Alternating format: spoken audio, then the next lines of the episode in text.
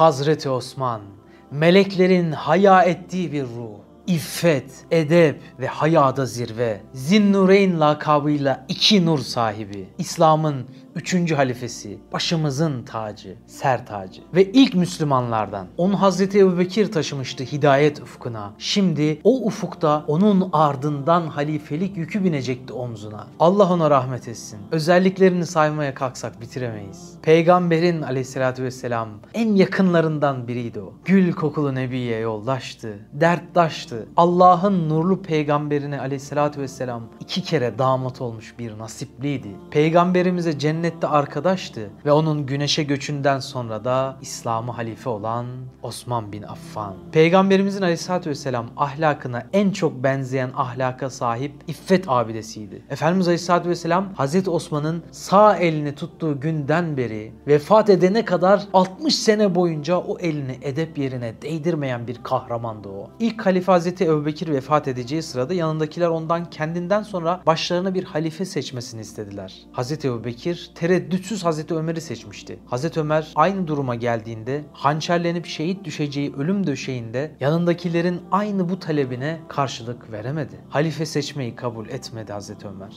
Bu yükün altına giremedi ümmetin en güçlüsü. Yaşarken o yükü taşıdığım gibi ölüyken de mi taşıyayım? Hayır vallahi siz kendiniz seçin diyordu. Halifeyi seçmedi ama onlara yol gösterdi. Peygamberimiz Aleyhisselatü Vesselam'ın hayattayken razı olduğu altı kişiyi seçti ve halife seçimini bu altı kişiye bıraktı. Bu altı kişi yani Hz. Abdurrahman, Hz. Ali, Hz. Osman, Hz. Sa'd, Hz. Zübeyir ve Hz. Talha. Aşere-i Mübeşşere'nin bu altın nurdan ismi yoğun bir çalışmanın ardından halifeyi seçtiler. Hz. Ömer bu istişareler sürerken ölüm döşeğinde hepsiyle ayrı ayrı konuşuyor, onlara tavsiyeler veriyor, istişareler yapıyordu. altı kişinin dördü izin isteyerek bu vazifeden çekildiler. Bunlardan birini yani Abdurrahman bin Avf'ı hakem seçtiler. Hz. Ali de Hz. Osman Osman da bu ateşten gömleği giymek istemiyor, mesuliyetinden korkuyorlardı. Ama farkındalardı ki iş başa düşmüştü. Vebal omuzlarındaydı. Birbirlerini övüyor, birbirlerini takdim ediyor, birbirlerinin daha layık olduğunu öne sürüyorlardı. Tarihte yaşanmamış bir seçimdi. Oylamalar eşitti. O sırada Hazreti Ömer vefat etti. Önce onu Hazreti Ebubekir ile Resulullah Aleyhisselatü Vesselam'ın yanına Hazreti Ayşe'nin hücresine defnettiler. Sonra fitne çıkmasın diye geciktirmeden halife seçmeye koyuldular. Abdurrahman İbni Avf da Medine'de yoğun bir çaba gösterip insanların genel meyilini araştırıyor, önde gelen kimselerle istişare ediyordu. İnsanların genelinin Hazreti Osman'ın halife olması fikrine daha yakın olduğunu görünce Hazreti Osman'ı halife olarak seçti ve mescitte ilan etti. İlk biat eden de Hazreti Ali'ydi, biliyor musunuz? O sahneyi canlandırın zihninizde. O nurdan simalar, o nurdan mescitteler hala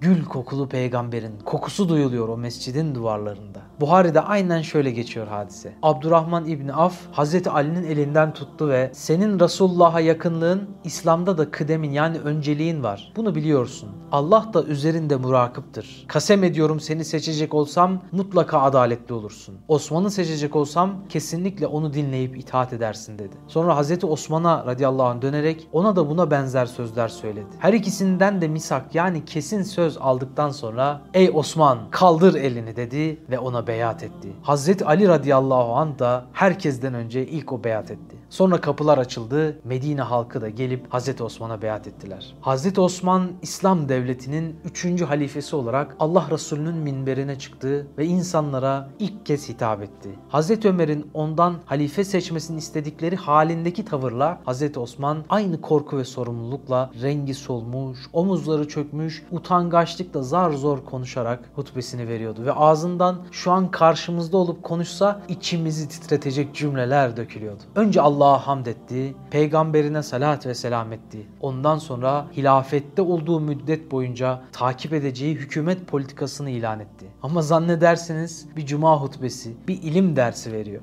Bir dinlesek, bir kulağımızdan girse, bir kalbimize işlese şu sözler. Ah ki ne ah. Diyor ki, ey insanlar, dünya aldatıcıdır, ahiret ise kalıcıdır. Ey insanlar, dünyaya Allah'ın verdiği değer kadar değer veriniz. Bu ne güzel bir bakış açısı, ne güzel bir yürek, ne güzel bir kalp. Ve diyor ki, asıl yurdunuz olan ahiret yurdunuzu ihmal etmeyiniz. Ora için çalışınız. Çünkü varacağımız yer orası. Ben hak etmediğim halde sizin başınıza seçildim. Bana böyle bir görev verildi. Ben de bu görevi hasbelkader kabul ettim. Size Allah'ın kitabıyla hükmedeceğim ve Peygamber Aleyhisselatü Vesselam'ın bize çizmiş olduğu sınırlar içerisinde sizlere hükmedeceğim. Ve benden önceki iki halife Hazreti Ebubekir ve Ömer'in yolundan gideceğim. En ufak bir sapma olmayacak inşallah. Ve ben istiyorum ki sizler bu konuda bana yardımcı olasınız dedi. Ve öyle sözler söyledi ki insanlar irşad oluyor, imanları inkişaf ediyordu.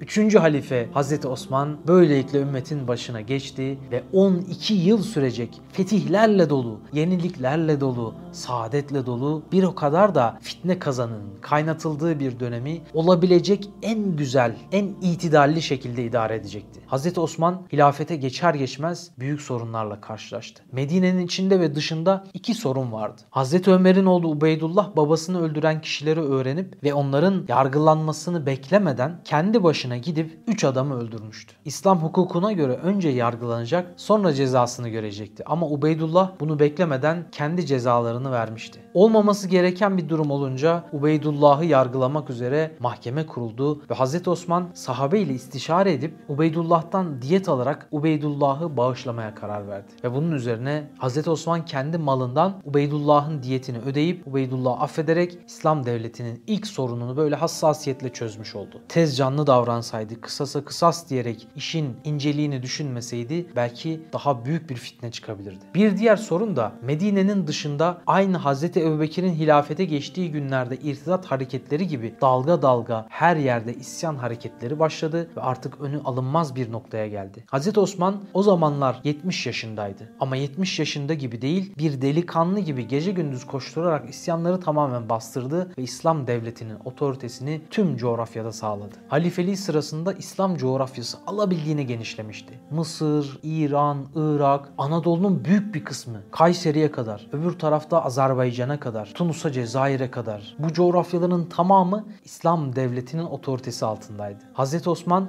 fetihleri öyle bir geliştirdi ki İslam çok kısa bir zamanda üç kıtaya yayılmış oldu. Avrupa'ya, Asya'ya ve Afrika'nın neredeyse tamamına. altı yedi sene zarfında hilafete geçer geçmez başarılarına başarı katmış oldu. Hazreti Ömer'den aldığı devleti fetihlerle geliştirip genişletti. Pek çok düzenleme yaptı. Pek çok teknolojik gelişme kaydedildi. İslam devletinde ilk defa donanma kurulup ilk deniz seferine çıkıldı. Hedef Kıbrıs'ı fethedip İslamlaştırmaktı. Bu kritik yer çok önemliydi. Antakya açıklarında Bizans donanmasına galip gelindi ve Kıbrıs fethedildi. Bugün o ecdadın fethettiği yerler fetih bekliyor. Bu notu da yüreğimiz kan ağlayarak düşelim. Birçok belde Hazreti Osman zamanında İslam'la tanıştı. Hazreti Osman ve İslam ordusu o dönem gittiği her yerde İslam'ın güzel ahlakını ve adaleti götürdü. Ellerindeki güç ve kuvveti oralarda adaletle donattı. Gittikleri yerlerde insanlara kul olan insanları o halden kurtarıp Allah'a kul olmaya çağırdılar. Sömürülerden, zulümlerden, sıkıntılardan kurtarıp ahiretin genişliğine davet ettiler. Hazreti Osman ve kahraman askerleri insanları bu şekilde İslam'la ve Allah'la kavuşturmaya devam etti. Kula kulluktan kurtardı ve davetleri de karşılık buluyordu. İnsanlar fevç fevç, bölük bölük, kabile kabile İslam'a giriyorlardı. Pek çok farklı dilden, dinden, renkten insanlar İslam'a girdiler. Fakat bu güzel gelişmeler beraberinde sorunlar da getirdi. Yeteri kadar ilme ulaşma imkanı kalmayan ve eski dinlerden kalma yanlış fikirleriyle her duyduğuna inanan cahil bir kitle de oluşmaya başlamıştı. Bugün de izini gördüğümüz bozuk itikatların, hariciliğin,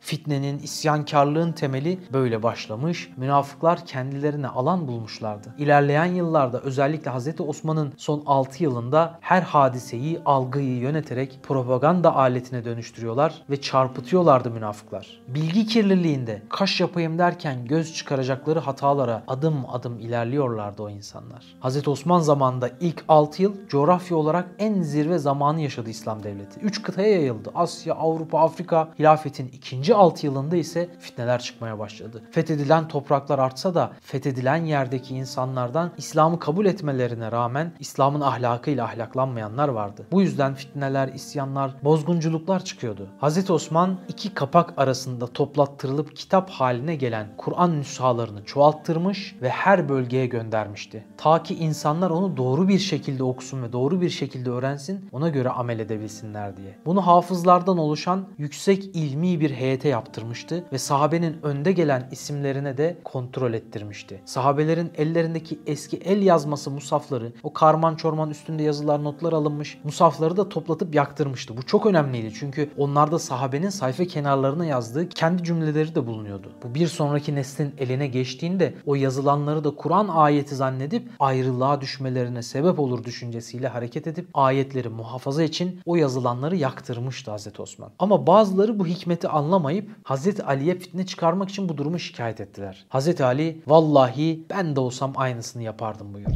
Bu hareket ilerisi düşünülerek İslam'ın yararına yapılmış bir şeydi. Ama bunu kullandı bazı kötü niyetli insanlar. Artık her hadiseyi Hazreti Osman'ın aleyhine çevirecek bir bahaneye dönüştürüyorlardı. Mesela Hazreti Osman Mina'da iki rekat Efendimiz Aleyhisselatü Vesselam ve Hazreti Ebubekir'in kıldığı namazı dört rekat olarak kılmıştı. Seferi olması gerekirken. Yanlış yaptığını söyledi yine bazıları. O da burada evi olduğunu, kendisini seferi kabul etmediğini ve buraya hac için gelenlerin kendisi iki rekat kılınca gittikleri beldelerde de dört rekatlık namazı iki rekat kılmaya devam ettiklerini, bu şekilde öğrenip gittikleri yerlerde yanlış bilgiler yaydıklarını ifade ederek bu düşünceyle kısaltmayıp dört rekat kıldığını açıklamıştı. Ama gel gör ki bunu da çarpıtmışlar, bidat yapıyor, dinin hükümlerini bozuyor diye münafıklar yanlış lanse etmişlerdi. Hazreti Osman'ın bunlar ve daha fazla yaptığı içtihatlardan maslahatlarını anlayamayanlar ya da anlasa da bu durumları kullanmak isteyenler isyanlar çıkardılar. Kerbela serimizde uzun uzun anlatmıştık bu hadiselerin detaylarını. Hazreti Osman aldığı her kararda, yaptığı her içtihatta İslam'ın ve ümmetin maslahatını yani faydasını gözetmişti. Kararlarını sahabenin önde gelen isimleriyle istişare ederek almıştı. Hazreti Ayşe validemiz peygamberimizin şöyle dediğini rivayet etmişti. "Ya Osman, belki Allah sana bir gömlek giydirir, hilafet gömleği. Münafıklar senden onu çıkarmanı istediklerinde onu bana kavuşuncaya kadar sakın çıkarma." Burada Efendimiz Aleyhisselatü Vesselam hilafet görevini kastetmişti. Hazreti Osman, Resulullah Aleyhisselatü Vesselam'ın bugünler için kendisine bildirdiği şeylere uymaya çalışıyordu. O şöyle diyordu. "Resulullah Aleyhisselatü Vesselam benimle ahitleşmiş olduğu şey üzerine sabretmekteyim." Efendimiz Aleyhisselatü Vesselam ona şehadetin ufkunu, ruhunun ufkunu göstermişti. Gelelim bu dönemdeki fitnelerin artmasının, çoğalmasının sebeplerine. Öncelikli sebep sahabenin neslinin büyük bir çoğunluğunun vefat etmiş olmasıdır. Yaşayanların çoğunluğunun da kendi köşelerine çekilmeleridir. Diğer bir sebep fetihlerle hilafet yönetiminin sınırlarının çok fazla genişlemesi. Sınırların genişlemesiyle çeşitli düşüncelere, fikirlere ve inançlara sahip sahip insanların İslam devleti içerisinde bulunmaları. Hatta Medine'de dahi birçok farklı milletlere mensup olan insanlar vardı. Herkes Kureyşliler kadar meseleyi özünde bir anda algılayamayabiliyorlardı. Bu da onların bazı propagandalara alet olmasına sebep olabiliyordu. Bir diğer husus, Hazreti Osman'ın cezalandırmaktan çok affı tercih eden bir halife olması bazı kişilerin o yumuşaklığı suistimal etmelerine sebep oluyordu. Bir diğer husus, Hazreti Osman radıyallahu anh akrabalarını büyük memur Cumhuriyetlere getirmesi olarak söylenir.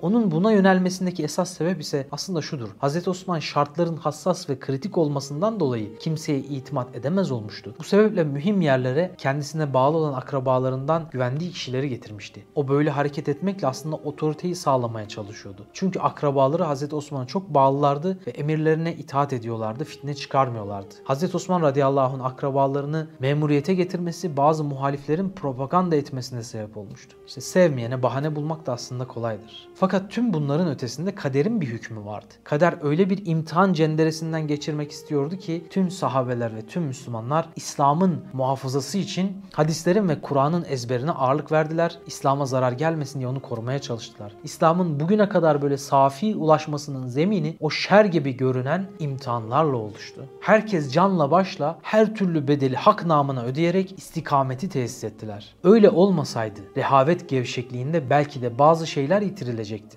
Hazreti Osman hem çok akıllı hem çok hikmetliydi. Hep doğru zamanda doğru adımları atmaya gayret ediyordu. Bu noktada bol bol istişare ediyordu. Allah bu en kritik zamanda bu gerginliği yumuşatıcı, itidalli tavrını ilaç gibi ümmete sunmuştu. Eğer o dönemde başka bir tavır olsaydı alimlerimizin ifadesiyle belki de fitneler on kat daha şiddetli olacaktı. Ama ruhlar feda olsun yoluna, canını feda etti Resulullah'ın ümmetini korumak için. Münafıklar durmuyorlardı. Durdurmak ne mümkün? Kim durdurabilirdi? Öyle türlü yalanlarla insanları galeyana getiriyorlardı ki Hazreti Osman ne tedbir aldıysa altı yılda bunu önleyemedi. Malını harcadı, uyku uyumadı, alim sahabeleri kritik yerlere gönderdi ama takdir edilenin de önüne geçilemezdi ki. Ümmetin geçmesi gereken bir imtihan vardı. Osman sabredecekti. Osman'ın evini, münafıkların yalanlarına inanmış bir grup, çapulcu, cahil, eylemci bir grup ablukaya alacaklardı. Ama Osman sabredecekti. O şefkatli halifeyi aç bırakacaklardı. Hazreti Osman sabredecekti. O merhametli halifeyi susuz bırakacaklardı. Hazreti Osman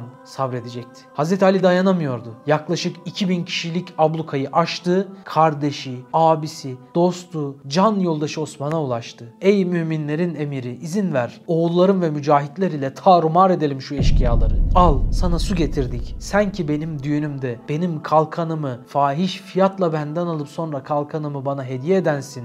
Sen insanların en cömertisin. Sen bana canımdan sevimlisin. Söyle canımı vereyim ama İslam'ın halifesi, İslam'ın otoritesi incinmesin dedi. Ama Hazreti Osman dolu gözlerle Resulullah'a verdiği sözü hatırlıyor. Şehadet özlemiyle yanan kalbini müminlerin korunması için akıtacağı son damla kana hazırlıyor. O kalp kainatın en değerli kanlarından birini pompalıyor. O kan şehadetin en büyüklerinden birine hazırlanıyordu. Olmaz dedi şefkatli halife. Bu caniler canımı mı istiyorlar? Canım feda olsun. Ama peygamberin şehrinde cidal çıkmasın. Hazreti Ali ne yaptıysa ikna edemedi. Anlamış da olacakları hikmetin piri. İşin hikmetini anlamış ama yutkunamamıştı. Büktü boynunu. Hazreti Osman'la şehadeti arasından çekildi. Günler geçiyor, eşkıyalar çekilmiyorlardı. Kana susamışlardı. Hazreti Osman evinin balkonuna çıktı. Mescid-i Nebevi'ye seslendi. Evi yakın olduğu için mescidin içindekiler onu duyabiliyorlardı. Ama isyancılar görüştürmüyordu. Ali orada mı diye bağırdı. Burada dediler. Sahabelerden bazı mümtaz şahısları sordu. Burada dediler. İsyancılar şaşkın şaşkın ne diyeceğini bekliyorlardı. Ya Ali, ey Allah'ın sahabeleri, bu eşkıyalar bilmiyorlar mı benim kim olduğumu diye sordu. Maalesef anlamıyorlardı. Hani Hz. İsa'ya sormuşlar, ölü diriltmekten daha zor ne olabilir? Demiş ya, ifhamu men la yefhem, yani anlamayanı anlatmak. Bu harici zihniyeti hala var maalesef. Cahilce öfkeyle hareket edip bilmeden İslam'a büyük zararlar veriyorlar. Maalesef anlamayanı anlatmak zor. Ama Hazreti Osman yine de denedi. Kim olduğumu bilmezler mi diye sordu ve devam etti. Bana su vermiyorlar. Müslümanların en susuz anlarında Rume kuyusunu tasadduk eden ben değil miydim? Sendin dediler. Siz de şahit misiniz? Şahidiz ey Allah'ın halifesi dedi Ali ağlayarak. Bunlar bana yemek vermiyorlar. Halbuki Müslümanlar kıtlık yaşarken en aç zamanlarında binlerce develik kervanla erzak dağıtan ben değil miydim dedi. Sendin dediler. Siz de şahit misiniz? Hazreti Ali şahidiz dedi ağlayarak. Beni ablukaya almışlar. Halbuki ben İslam'ın zorluk ordusunu silahlandıran, tedarik eden kişi değil miyim? Sensin dediler. Siz de şahit olun dedi. Bir gün Efendimiz Aleyhisselatü Vesselam, Hazreti Ebubekir, Hazreti Ömer ve ben Uhud Dağı'na çıkmıştık. Uhud Dağı'nı bir titreme aldı. Efendimiz Aleyhisselatü Vesselam, "Usbud ya Uhud fe inneme aleyke nebiyyün ve sıddıkun ve şehiden" dememiş miydi? Benim şehit olacağımı müjdelememiş miydi dedi. Evet dediler. İsyancılar birer Her birer pişman olup vazgeçiyor, tövbe ediyorlardı. Hazreti Osman ellerini kaldırdı. Şahit ol ya Rab, düşmanlarım bile şehadetimi tasdik ediyorlar dedi ve içeri girdi. Aylardan Ramazan'dı. Hanımın aileye sordu. Kaç gündür su içmiyorum, yemek yemiyorum dedi. Dört gündür su içmiyorsunuz dedi hanım. Bugün de oruca niyetlenelim dedi Hazreti Osman. İftar edemeden oruç tutuyordu. Bir ara uykuya daldı. Rüyasında bir melek ona göründü. Ey Osman, hazırlan, nebiler nebisi seni çağırıyor dedi melek. Osman'ın dudağı mevcelendi. Hemen koştu Resulullah'ın huzuruna. Dereler, yollar aşılıyor. Bir patikadan bir bahçeye iniliyordu. Ve güllerin arasında onun gülden güzel çehresi gözüktü. Gözleri dolu dolu damadı Osman'a bakıyordu Efendimiz Aleyhisselatü Vesselam. Sağında Hazreti Ebubekir, solunda Hazreti Ömer vardı. Geldin mi ey Osman? Geldim ya Resulallah. seni hapis mi ettiler ey Osman? Evet ya Resulallah, beni hapis ettiler. Ve Efendimiz Aleyhisselatü Vesselam sordu ona, ey Osman, sana su vermediler mi? Seni susuz mu bıraktılar? Hazreti Osman cevapladı, evet ya Resulallah, beni susuz bıraktılar. Efendimiz dedi, ya Osman, seni aç mı bıraktılar? Sana yemek vermediler mi? Hazreti Osman, evet ya Resulallah, bana yemek vermediler, beni aç bıraktılar dedi. Osman, buyur ya Resulallah. Öyleyse buyur gel, iftarı benim yanımda yap dedi Allah'ın Resulü. Uyandı Osman, vakit gelmişti. Resulullah'a kavuşma vakti gelmişti. Hazırlandı. Hanımın aileye dedi, bana şalvar getir. Hanımı sordu, sen şalvar giymezdin. Ne oldu Allah'ın halifesi? Dedi ki, rüyamda Resulullah'ı gördüm. Beni yanına çağırdı. Birazdan eşkıyalar beni öldürmeye gelecekler. Beni yerde sürüyecekler. Avret yerim görülsün istemiyorum dedi. Sözleri hançer gibi saplanıyordu hanımının gönlüne. Çaresizdi. Bir yandan ağlıyor, bir yandan sadık rüyaya itaat ediyordu. O sırada eşkıyaların bir kısmı vazgeçmişti. Oluşan havadan hoşnut olmayan münafık liderleri hemen harekete geçti, emri verdi. Evinin arkasındaki duvar yıkılmıştı halifenin. Evinin içine girdiler. Kur'an okuyordu nurlu Osman. Hanımının gözünün önünde ilk kılıç darbesini onun ensesine indirdiler. O sırada Kur'an okumaktaydı şefkatli halife. Başının kanı okuduğu Kur'an'a akmıştı. Kanın aktığı yerde ise şu ayet yazıyordu. Feseyekfikumullah. Onlara karşı sana Allah yeter. Evet ya Osman, sana Allah yeterdi. O ne güzel vekildi. Bembeyaz cübbeni, kıpkırmızı yakuttan değerli kanınla boyayanlara cezasını vermek, sana ise ebedi cennetin en güzel burçlarını vermek üzere sana Allah yeter. Rezzak olan Allah'tan rızık olarak şehadeti isteyen nurlu dudaklarını, Allah'ı tefekkürden ve secdeden ayrılmayan başının mübarek kanıyla ıslatanlara zalimliklerinin cezasını vermek üzere Allah yeter. Sana ise o dudakları şehadet şerbetini ve Kevser şarabını ikram ederek ıslatan sonsuz cemal sahibi Allah yeter. Üstad Bediüzzaman da demiyor mu? Sultanı kainat birdir. Onu bulsan her matlubunu buldun, talep ettiğin her şeyi buldun. Hadsiz minnetlerden, korkulardan kurtuldun diye. Evet, o düşmanlarına karşı sana Allah yeter. İffetin en doğru istikameti olduktan sonra, Allah'ı ve Resulünü razı ettikten sonra tüm dünya sana karşı gelse ne ehemmiyeti var? Tüm dünyaya karşı sana Allah yetmez mi? Evet, bize Allah yeter. Rabbim bu asrın Osman'ı olmayı nasip eylesin bizlere. O, İslam için en önde, Resulullah'ın yanında, Allah'ın rızası yolunda, iffet ve haya örtüsüyle, kalbinde Kur'an'ın aşkı ve nuruyla, cömertliği infakıyla bize örnek olmuştur. Allah ondan razı olsun. O kutlu nesli örnek almayı, onlar gibi olmayı cümlemize nasip eylesin inşallah. Allah'a emanet olun.